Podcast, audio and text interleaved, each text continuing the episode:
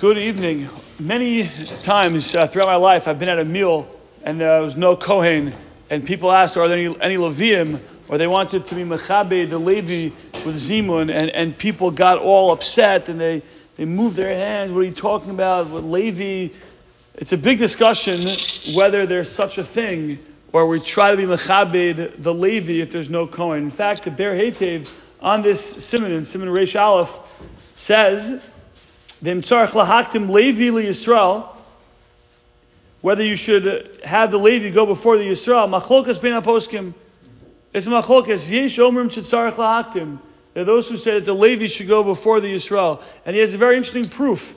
The proof is from benching at a bris milah, which it's very rare that a person is actually at the benching for the bris milah. I was uh, just recently at, at Shlomo Yisrael Kaplan's uh, bris. It was I can't remember the last time I was at a benching at a bris, but there's the whole fancy long zimun um, before you bench, and says the Ber Hetev that one of the stanzas is Bershus Hakohanim V'Halavim. So if the, the one who wrote, the one who established that zimun for the bris milah clearly held that there was a, a, a kedusha or a higher level or a kedima um, a precedent that you should give the Levi first. He says, but there are those who say no. What's the proper text? And in fact, the text that he suggests is the text in the in the Siddur. Birshus HaKohanim Halavim. Kohanim are also called Levim. That's what it says here. It doesn't say Birshus Kohanim Vilavim. Birshus Kohanim Halavim. Okay, where else do we refer to the Kohanim as Halavim?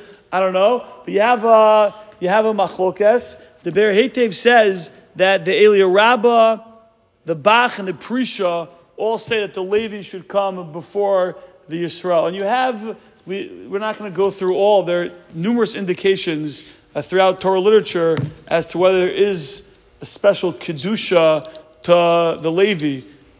There's the Sefer Kedushas Levi, but that's not really a proof. You have uh, Sifsei Chachamim on Parshas Ekev. The Torah tells us, Al Kain lo Levi chelek v'nachala im we know that the Levium didn't have a chelek in Yerushas Arts. Why not?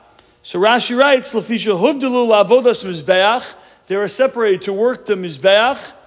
Ve'enan pnuyim lacharosh v'lizroa. They're not uh, open, they're not free, they're not available to, to work the land.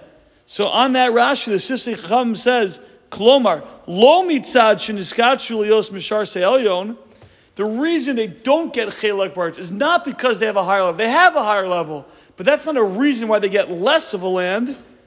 The Adarabba, roi laharbos scharam. If they have the kedusha, they should have a greater schar and get more land. So the reason they don't get land is not because they are in a higher level, but they are in a higher level.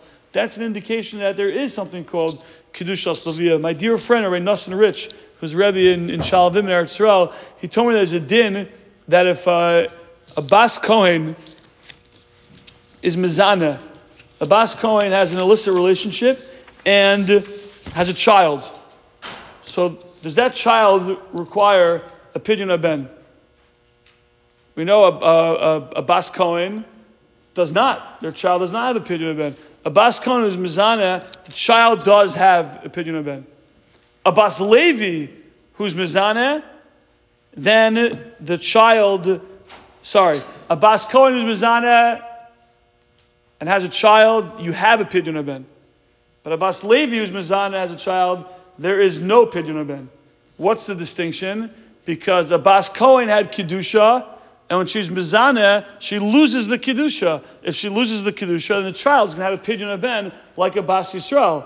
But a Bas Levi who's Mizana never had Kedusha in the first place. There's a different reason why there's no pidyon haBen. So the fact that she's Mizana, she doesn't lose her Kedusha because there is no Kedusha to lose, and therefore she would still not have pidyon haBen. And there are many other indications uh, throughout rabbinic literature, whether there's something called uh, Kedushas Levi, Kedushas Levia, Machlokas in the Ber Hetev, but Mishnah Brura weighs in.